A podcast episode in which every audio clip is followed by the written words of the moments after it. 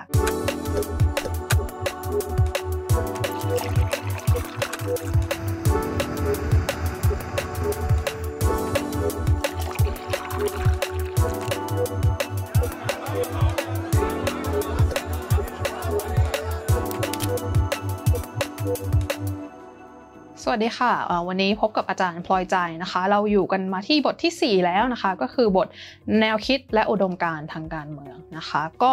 บทนี้นะคะจะพานักศึกษาไปดูแนวคิดและอุดมการณ์ทางการเมือง ตั้งแต่ยุคก่อนสมัยใหม่นะคะ เข้ายุคสมัยใหม่นะคะ แล้วก็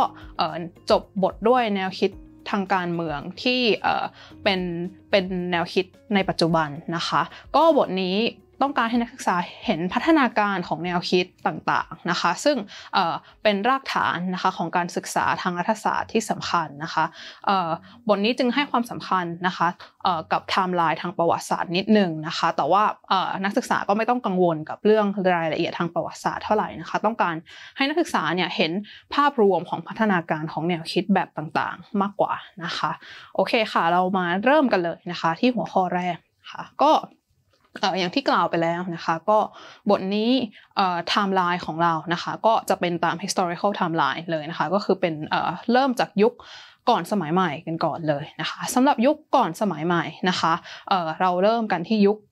กรีกโบราณนะคะนักศึกษาอาจจะเคยได้ยินนะคะชื่อเสียงของนครรัฐกรีกโบราณแห่งหนึ่งนะคะก็คือนครรัฐเอเธนส์นั่นเองนะคะก็บางคนเนี่ยอาจจะเคยได้ยินบ้างนะคะว่าเอเธนส์เนี่ยก็เป็นโมเดลที่สำคัญนะคะของประชาธิปไตยนะคะเวลาเราพูดถึงประชาธิปไตยแล้วก็ ไทม์ไลน์ทางประวัติศาสตร์เนี่ยเราก็มักจะโยงกลับไปถึงประชาธิปไตยในเอเธนส์นะคะแต่ว่าก่อนที่เราจะเข้าไปดูรายละเอียดกัน แล้วก็รวมไปถึงนักปรัชญาที่สำคัญของยุคนี้นะคะ แล้วก็อาจารย์อาจจะมีเอ่อมีเกรดทางประวัติศาสตร์นิดหน่อยนะคะ เพื่อให้นักศึกษาเนี่ยเห็นว่าเออจริง ๆ แล้วเนี่ยคำว่าประชาธิปไตยที่เราเข้าใจกันนะคะ อาจจะไม่ใช่สิ่งเดียวกันกับที่เกิดขึ้นในนครรัฐเอเธนส์นะคะ ก่อนอื่นเลยนะคะก็คือ ความเป็นพลเมืองนะคะ ในปัจจุบันเนี่ยมีมีคุณทีเรียที่กว้างกว่านะคะแต่ว่าในยุคเอเธนส์เนี่ยแม้ว่าจะเป็นประชาธิปไตยก็จริงนะคะ แต่ว่าความเป็นพลเมืองเนี่ยก็จะจำกัดอยู่แค่กลุ่มประชากรบางกลุ่มเท่านั้นนะคะ ผู้หญิงไม่นับเป็นพลเมืองนะคะในในยุคเอเธนส์นะคะ รวมไปถึงผู้ชายที่อาจจะมีเชื้อสายที่ไม่ได้สืบมาจากบรรพบุรุษที่เป็นชาวเอเธนส์ก็ไม่ได้มีสิทธิของความเป็นพลเมืองเช่นกันนะคะ แล้วก็อีกอย่างหนึ่งนะคะที่สำคัญมากๆเวลาเราศึกษาประวัติศาสตร์ความคิดทางการเมืองเกี่ยวกับประชาธิปไตยเอเธนส์เนี่ยก็คือเอเธนส์เป็นประชาธิปไตยแบบทางตรงนะคะไม่ใช่ประชาประชาธิปไตยแบบตัวแทนอย่างที่เราเข้าใจกันนะคะแต่ทั้งนี้ทั้งนั้นนะคะเหตุผลที่เวลาเราศึกษาประวัติศาสตร์ประชาธิปไตยเรากลับไปที่เอเธนส์เสมอเนี่ยก็เพราะว่ามันเป็นนครรัฐที่แรก ๆ ของโลกนะคะที่มีการพูดถึงการปกครองในรูปแบบนี้นะคะโอเค เรามาลองดูนักปรัชญาหนึ่งคนนะคะที่นักศึกษาอาจจะเคยได้ยินชื่อเสียงเรียงนามมาบ้างนะคะแต่ว่าอาจจะไม่ได้อาจจะไม่แน่ใจว่าเขาเขียนเกี่ยวกับอะไรกันแน่นะคะ ทีนี้อย่างที่บอกกันแล้วนะคะว่าเรากำลังอยู่ในยุคกรีกโบราณนะคะแล้วก็อยู่ในนครรัฐเอเธนส์นะคะซึ่งเป็นนครรัฐที่ไม่ได้มีขนาดใหญ่มากนะคะคือถ้า โดยเฉพาะถ้าเราเทียบกับสเกลรัฐสมัยใหม่อย่างปัจจุบันนี้ก็คือคนละเรื่องกันเลยนะคะ แต่ว่าเราสนใจโมเดลการปกครอง ซึ่งเป็นโมเดลการปกครองแบบประชาธิปไตยทางตรงที่เกิดขึ้นในยุคนั้นนะคะ ที่นี่โมเดลนั้นเนี่ยก็แน่นอนว่ามันไม่ใช่ไม่ใช่สิ่งที่สมบูรณ์แบบใช่ไหมคะ แล้วก็ในยุค ประชาธิปไตยเอเธนส์เองเนี่ยก็มีความประสัมประสายมีข้อครหาว่าเกิดการคอร์รัปชันต่างๆ โดยสภาเอเธนส์นะคะก็ในยุคเดียวกันนี้นะคะก็มีนักปรัชญาคนสำคัญหนึ่งคนนะคะถือกำเนิดขึ้นนักปรัชญาคนนั้นเนี่ยก็คือเพลโตนะคะเพลโตเนี่ยก็เขียนหนังสือที่สำคัญหลายเล่มนะคะแต่ว่าหนึ่งในเล่มที่เรียกว่าเป็นแคนนอนเลยเนี่ยก็คือหนังสือเรื่องอุตมรัฐนะคะหรือว่าภาษาอังกฤษคือ The Republic นั่นเองนะคะทีนี้เนี่ย อุตมรัฐหรือ The Republic นะคะก็มีข้อถกเถียงนะคะว่าด้วยนิยามของความยุติธรรมนะคะต่างๆ แล้วก็ส่วนอื่นๆเนี่ยก็บางบางส่วนเนี่ยก็จะพูดถึงเรื่องระบบการปกครองแบบต่างๆนะคะที่เกิดขึ้นในโลกยุคโบราณนะคะนอกเหนือไปจาก ระบบการปกครองแบบประชาธิปไตยทางตรงที่เราเห็นในเอเธนส์เพลโตก็เขียนเกี่ยวกับเรื่องระบบการปกครองที่อยู่ในสมัยเดียวกันด้วยนะคะ แต่ว่าด้วยความที่บทนี้เราเป็นบท intro นะคะเราก็จะจำกัดหัวข้อนิดนึงนะคะเราสนใจคำวิจารณ์ที่เพลโตมีนะคะต่อระบบการปกครองแบบประชาธิปไตยนะคะทำไมเพลโตถึงคิดว่าระบบประชาธิปไตยแบบเอเธนส์นะคะที่เป็นระบบประชาธิปไตยทางตรงมีปัญหาเพลโตเนี่ยมองว่าระบบการปกครองของเอเธนส์ในตอนนั้นเนี่ยให้ความสำคัญกับความนิยมนะคะหรือว่า popularity มากกว่า truth หรือว่าความจริงนะคะซึ่งเพลโตเนี่ยเขามองว่าสุดท้ายแล้วเนี่ยมันจะนำไปสู่ความไร้เสถียรภาพทางการเมืองนะคะแล้วก็นำไปสู่พนำไปสู่คุณภาพของพลเมืองที่ตกต่ำลงนะคะ ก็ โดยส่วนรายละเอียดเนี่ยนักศึกษาสามารถไปอ่านในหนังสือเพิ่มเติมได้นะคะ ตอนนี้เราจะให้ overview กว้างๆก่อนเนาะทีนี้ความสำคัญของเพลโตนะคะนอกเหนือไปจากที่เขาเขียนคำวิจารณ์ต่อระบอบประชาธิปไตยแล้วเนี่ย อันนี้เราต้องนึกภาพก่อนว่าตั้งแต่ ก่อนหน้าเพลโตมาเนี่ยยังไม่ไม่ได้มีใครเเขียนเกี่ยวกับระบบความคิดทางการเมืองที่มันเเป็นเอกเทศด้วยตัวเองนะคะ คือต้องพูดก่อนว่า อันนี้เรายังอยู่ในยุคแบบโบราณนะคะ คือแบบว่าหลายพันปีที่แล้ว ก็ก่อนหน้าที่จะมีดิสซิ p ลินแบบที่มันเป็นปรัชญาการเมืองแบบที่เรารู้จักกันนะคะ โดยเฉพาะในโลกยุคโบราณเนี่ยเวลาเราพูดถึงการเมืองเนี่ยเราก็มักจะอ้างอิงกับเทพเจ้าต่างๆ ใช่ไหมคะแม้แต่ในในแม้แต่เพลโตเองก็เขาก็ นับถือเทพเจ้าหลายองค์เช่นกันนะคะ แต่ว่าความสำคัญของเพลโตเนี่ยก็คือเขาเป็นคนแรกๆนะคะที่เขียนตำรานะคะเขียนเขียนเท็กซ์ว่าด้วยปรัชญาการเมืองนะคะที่เรียกว่าเป็น systematic inquiry into politics นะคะก็คือเป็นการเขียนอย่างเป็นระบบนะคะแล้วก็เน้น argument เน้น logic นะคะโดยที่ไม่ได้ไปพึ่งพิงกับคำอธิบาย ทางศาสนา ไม่ได้ไปพึ่งพิงกับคำอธิบายที่ภาษาปรัชญาเขาจะเรียกว่า metaphysics เท่าไหร่นะคะคือเพลโตเองเนี่ยคือเขาก็มีคือเขามีอภิปรัชญาแบบของเขานะคะซึ่งก็ว่าด้วยโลกของแบบ นะคะ ซึ่งในบทนี้เราไม่ได้ไม่ได้กล่าวถึงมากนักนะคะ แต่ว่าความสำคัญของเพลโตก็คือ ในแง่หนึ่งเนี่ยปรัชญาการเมืองของเพลโตเนี่ยไม่ได้ไม่ไม่ได้อ้างอิงอยู่กับกรอบอธิบายทางทางศาสนานะคะ หรือว่าไม่ได้อ้างอิงกับคำอธิบายที่เรียกง่ายๆว่าเหนือธรรมชาตินั่นเองนะคะนี่ก็เป็นจุดกำเนิดจุดหนึ่งนะคะของปรัชญาการเมืองอย่างที่เรารู้จักค่ะ โอเคส่วนนักปรัชญาคนที่สองนะคะที่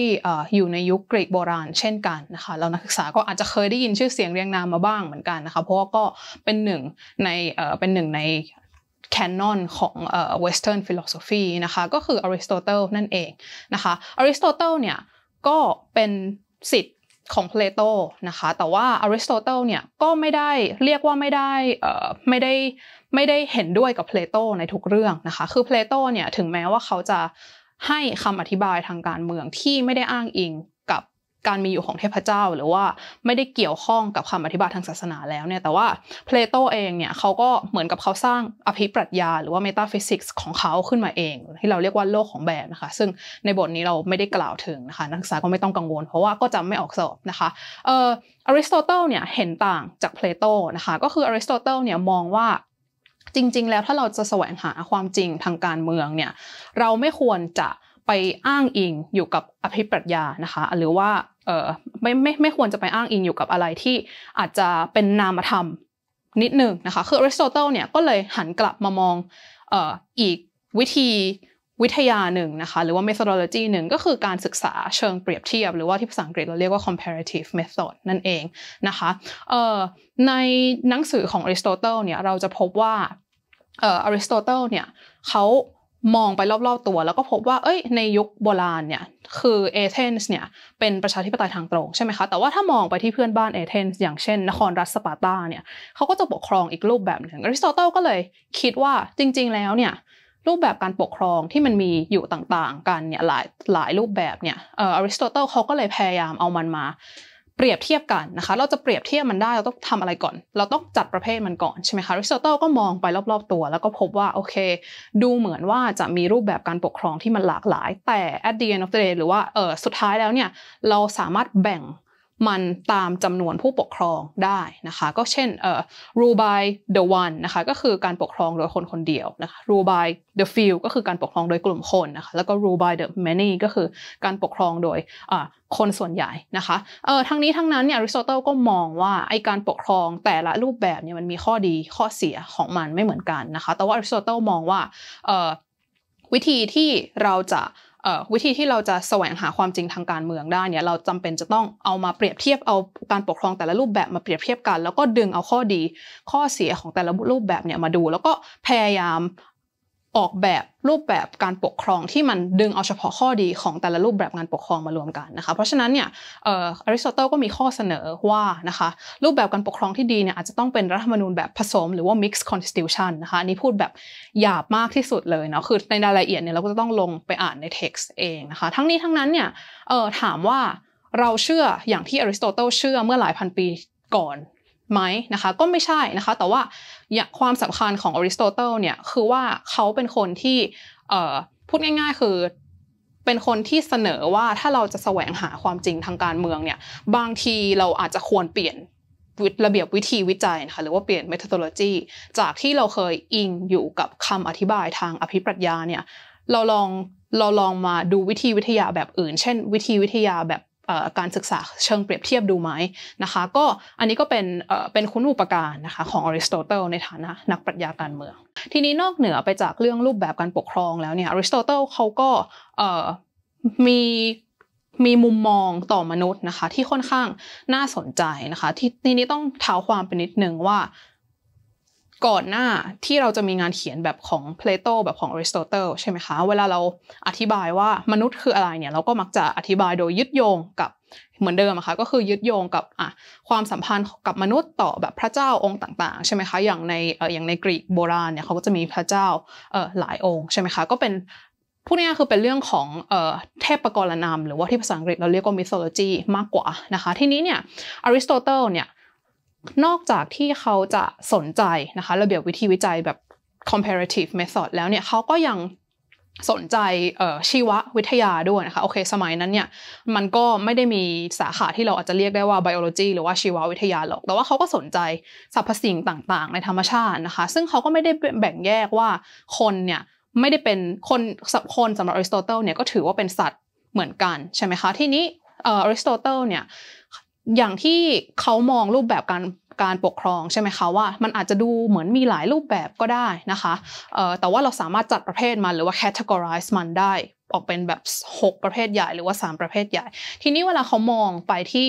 สัตว์ต่างๆ ใช่ไหมคะอริสโตเติลก็ พูดง่ายๆคือเขาก็เป็นคนแรกๆค่ะที่พยายามจะจัดประเภทสัตว์ เช่นอะเราอาจจะมีอะมีสัตว์ปีกใช่ไหมคะมีสัตว์เลี้ยงลูกด้วยนม มีสัตว์เลื้อยคลาน พูดง่ายๆคือเอ่อสิ่งที่เราเรียกว่าไฟลัมในสมัยนี้นะคะคืออริสโตเติลเนี่ยก็เป็นคนบุกเบิกสาขาวิชานี้ด้วยเช่นกัน ทีนี้อริสโตเติลเนี่ยเขาก็ไม่ได้แยกว่ามนุษย์เนี่ย มันไม่ใช่สัตว์นะอริสโตเขาก็มองว่าเราก็เป็นสัตว์ประเภทหนึ่งเหมือนกันนะคะทีนี้เวลาเขามองดูสัตว์ประเภทต่างๆ แล้วเนี่ยเขาก็จะหาว่าไอ้คุณสมบัติที่มันเป็นเขาเรียกว่าเป็นแบบคุณสมบัติเฉพาะของสัตว์นั้นๆนะคะหรือว่าเป็นแบบ defining characteristic ของสัตว์นั้นๆเนี่ยคืออะไร ทีนี้มนุษย์มนุษย์เนี่ยสำหรับอริสโตเติลเนี่ยก็เป็นสัตว์เหมือนกันนะคะทีนี้อริสโตเติลก็เลยบอกว่า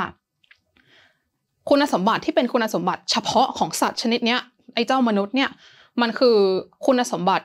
ในการใช้ภาษานะคะเพราะว่าอริสโตเติลบอกว่าอะลิงเนี้ยก็อาจจะสามารถมีสามารถเปล่งเสียงร้อง แสดงความหิว หรือว่าแสดงความโกรธได้ แต่ว่ามนุษย์เนี่ยเป็นสัตว์ชนิดเดียวที่มีความสามารถในการสื่อสารที่ซับซ้อนซะจนสามารถสื่อสารกันเรื่องนามธรรม เช่น ความยุติธรรมได้นะคะ เพราะฉะนั้นเนี่ยอริสโตเติลก็เลยบอกว่ามนุษย์เนี่ยมี เป็นสัตว์ชนิดเดียวนะคะที่มีความสามารถในการใช้อริสโตเติลเรียกว่า logos นะคะคำว่า logos เนี่ยก็จะแปลได้ทั้งภาษาแล้วก็ไปได้ทั้งความสามารถในการใช้เหตุผลนะคะ เรานึกถึงจริง ๆ แล้วเนี่ยภาษามันก็ไม่ใช่อะไรนอกจากการพยายามจะสื่อความกับคนที่เป็นผู้ฟังของเราใช่ไหมคะว่าเรามี argument แบบนี้นะคะเออฉันมีเหตุผลอย่างนี้หนึ่งสองสามสี่แบบได้โปรดเชื่อฉันนะคะอันมันเพราะฉะนั้นเนี่ยภาษากับการใช้เหตุผลเนี่ยมันเป็นเรื่องเดียวกัน ซึ่งอริสโตเติลเนี่ยเขาก็เรียกสิ่งนี้ว่า logos นะคะทีนี้เนี่ย อริสโตเติลก็เลยมองว่านะคะอย่างสัตว์ประเภทต่างๆ รวมไปถึงต้นไม้ใดๆด้วยนะคะ มันก็จะมีจุดพีคจุดสูงสุดใช่ไหมคะของของของชีวิตสัตว์ เช่นอะจุดสูงสุดของสัตว์ชีวิตหนึ่งนะคะ ก็อาจจะแบบว่าอะสัตว์ตัวนี้เมื่อเจริญเติบโตก็จะไปแบบมีลูกออกลูกออกล้านอะไรอย่างงี้ใช่ไหมคะเออทีนี้อริสโตเติลก็เลยกลับมามองมนุษย์ในฐานะสัตว์เหมือนกันว่าแบบเฮ้ยมนุษย์เนี่ยในเมื่อ คุณสมบัติสำคัญของมันเนี่ยคือการใช้เหตุผล แล้วก็การใช้ภาษาหรือว่า logos ใช่ไหมคะเพราะฉะนั้นเนี่ยมนุษย์เนี่ยจะบรรลุศักยภาพสูงสุดของของของตัวเองได้เนี่ยอริสโตเติลก็เลยคิดว่ามันมีเงื่อนไขของการอยู่ในสังคมอยู่นะคะพูดง่ายๆอริสโตเติลเนี่ยบอกว่ามนุษย์เนี่ยสุดท้ายแล้วเนี่ยถ้าต้องพูด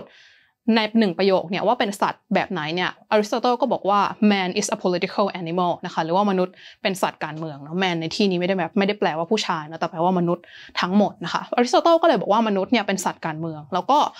มนุษย์เนี่ยจะบรรลุศักยภาพตัวเองได้เนี่ย จำเป็นจะต้องอยู่ในสังคมการเมืองนะคะ อยู่ในอยู่เอ่ออยู่ในฐานะพลเมืองที่จะสามารถแลกเปลี่ยนความคิดเห็นระหว่างตนเองกับสมาชิกในสังคมคนอื่น ๆ ได้นะคะ เมื่อนั้นเองเมื่อเมื่อนั้นเองนะคะ เราจึงจะสามารถบรรลุศักยภาพสูงสุดในการเป็นมนุษย์ได้นะคะ เราจะมีทั้งพลเมืองที่เอ่อ ที่มีความสุขแล้วก็บรรลุศักยภาพสูงสุดของตัวเองได้เนี่ยพลเมืองเนี่ยจึงจำเป็นจะต้องอออยู่ในรัฐนะคะที่ดีรัฐที่ดีก็คือ รัฐที่เอื้อให้เราเแสดงความคิดเห็นทางการเมืองนะคะแล้วก็เพื่อที่จะเพื่อที่จะออกแบบสังคมการเมืองร่วมกันนะคะอันนี้คร่าวๆ นี่ก็เป็นนักปรัชญาการเมืองอีกคนหนึ่งนะคะที่สำคัญมากๆของยุคกรีกโบราณนะคะ ความคิดทางการเมืองยุคโรมันโบราณนะคะก็ไม่ค่อยไม่ค่อยได้รับความสนใจนักนะคะสำหรับนักนักรัฐศาสตร์ในไทย แต่จริง ๆ แล้วเนี่ยความคิดทางการเมืองยุคโรมันโบราณเนี่ยมีความสำคัญมากนะคะเพราะว่าถ้าเราจำได้นะคะยุค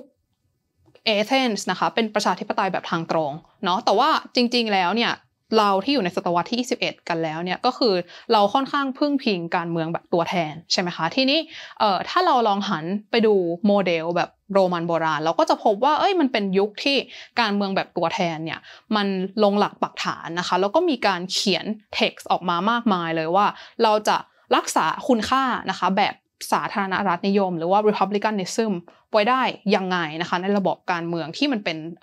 การปกครองแบบตัวแทนนะคะเพราะฉะนั้นเนี่ยจริง ๆ แล้วการความคิดทางการเมืองยุคโรมันเนี่ยมีความสำคัญมากนะคะแล้วก็มีความน่าสนใจมากทีนี้เนี่ยเราจะมาดูทั้งหมดมันก็ไม่ได้ใช่ไหมคะเพราะว่าเวลาเราก็จำกัดเราจะมาดูสามหัวข้อนะคะในการเมืองยุคโรมันโบราณก็คือ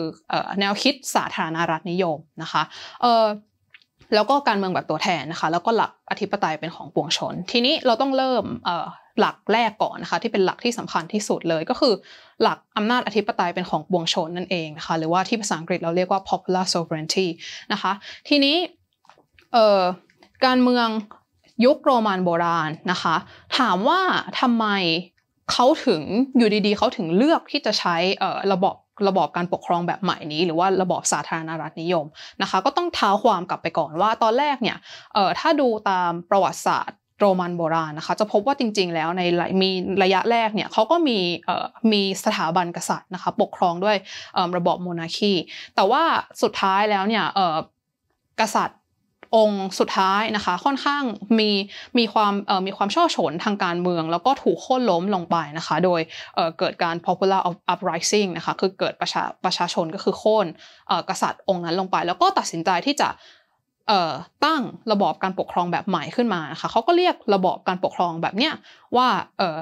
ระบอบการปกครองแบบสาธารณรัฐนิยมนะคะ หรือว่าเอ่อถ้าไปดูในตัวคำว่า republicanism เนี่ยจริงๆแล้วมันมาจากคำเอ่อลาตินนะคะก็คือคำว่า res กับคำว่า publica นะคะเอ่อจริงๆแล้วมันง่ายมากนะคะก็คือไม่ไม่ต้องตกใจนะคะที่แบบเป็นคำลาตินนะคะคือ res นะคะ r e s เนี่ยมันแปลว่า thing นะคะหรือแปลว่าสิ่งของนะคะอย่างที่เรารู้กันนะคะเช่นคำว่าแบบ everything อย่างเงี้ย thing ตรงนั้นนะคะแล้วก็ส่วนคำว่า publica เนี่ยก็มาจากคำว่า public แบบภาษาอังกฤษนะคะเพราะฉะนั้นเนี่ย ในการเมืองการปกครองแบบสาธารณสาธารณรัฐนิยมเนี่ยก็บอกว่านะคะรัฐเนี่ยตัวรัฐเนี่ยมันเป็น public thing นะคะคือเป็นของ public เป็นของคนทุกคนนะคะอันนี้ก็เชื่อมโยงกับหลักที่อาจารย์พูดตอนแรกนะคะก็คือหลักอำนาจอธิปไตยเป็นของปวงชนนะคะหรือว่า popular sovereignty พูดง่ายๆก็คือ เวลาที่เขาเปลี่ยนระบอบการปกครองนะคะ จากระบอบการปกครองแบบที่มีกษัตริย์ใช่ไหมคะคือระบอบการปกครองที่มีกษัตริย์เนี่ยเวลาเราพูดถึงเรื่องการเรื่องเรื่องความชอบธรรมทางการเมืองเนี่ยเราก็จะพูดถึงเรื่องการสืบสายโลหิตใช่ไหมคะเช่น บอกว่าโอเค คนนี้เป็นคิงได้ เพราะว่าเขาเป็นลูกของคิงคนที่แล้วอะไรเงี้ยอันนี้คือเราพูดเรื่อง legitimacy หรือว่าพูดเรื่องความชอบธรรมในการปกครองอยู่ ทีนี้พอพอชาวโรมันบอกว่าไม่เอาแล้ว ระบอบกษัตริย์เนี่ยเรามาตั้งระบอบฝ่ายระบอบสาธารณรัฐนิยมเนี่ยเขาจึงจำเป็นต้องหาหลักว่าด้วยความชอบธรรมในการปกครองแบบใหม่ใช่ไหมคะที่ไม่ต้องไม่ต้องพึ่งพิงกับระบอบสายโลหิต ไม่ต้องพึ่งพิงกับคำอธิบายแบบโมนาคีแล้ว เพราะฉะนั้นเนี่ยเราจึงมีหลัก อำนาจอธิปไตยเป็นของปวงชนนะคะหรือว่าหลัก popular sovereignty นั่นเองนะคะทีนี้ก็มันก็เชื่อมโยงกัน เพราะเราบอกว่าในเมื่อไอตัวสาธารณรัฐโรมันเนี่ยมันเป็นของประชาชนทุกคนใช่ไหมคะเพราะฉะนั้นอำนาจอธิปไตยซึ่งแปลว่าอำนาจสูงสุดในการปกครองเนี่ยมันก็จึงยึดโยงกับประชาชนด้วยแบบตรงๆนะคะทีนี้เอ่อต้องกลับไปที่ตอนแรกนะที่นะคะที่อาจารย์บอกว่าเอ่อการเมืองยุคโรมันเนี่ยมัน สเกลมันใหญ่ขึ้นมามากนะคะเทียบกับสิ่งที่เกิดขึ้นในยุคเอเธนส์โบราณ เพราะฉะนั้นเนี่ยความท้าทายนะคะของการเมืองยุคโรมันโบราณในยุคสาธารณรัฐเนี่ยก็คือจะทำยังไงให้ไอ้หลักอำนาจอธิปไตยเป็นของปวงชนเนี่ย มันถูกรักษารักษาเอาไว้ได้นะคะแม้ว่าประชาชนจะไม่ได้เป็นคนใช้อำนาจการปกครองด้วยตัวเอง คือพูดง่ายๆก็คือมันไม่ใช่แบบเอเธนส์และเอเธนส์คือพลเมืองมานั่งรวมกันในสภาตัดสินใจทางการเมืองใช่ไหมแต่ว่ามันทำแบบนั้นไม่ได้แล้ว เพราะว่าคนจำนวนเยอะขึ้นนะคะคือคนประชากรก็หลากหลายด้วยนะคะ ก็เพราะฉะนั้นเนี่ยความท้าทายในการปกครองยุคโรมันโบราณนะคะเนี่ยก็คือจะทำยังไงที่เราจะรักษา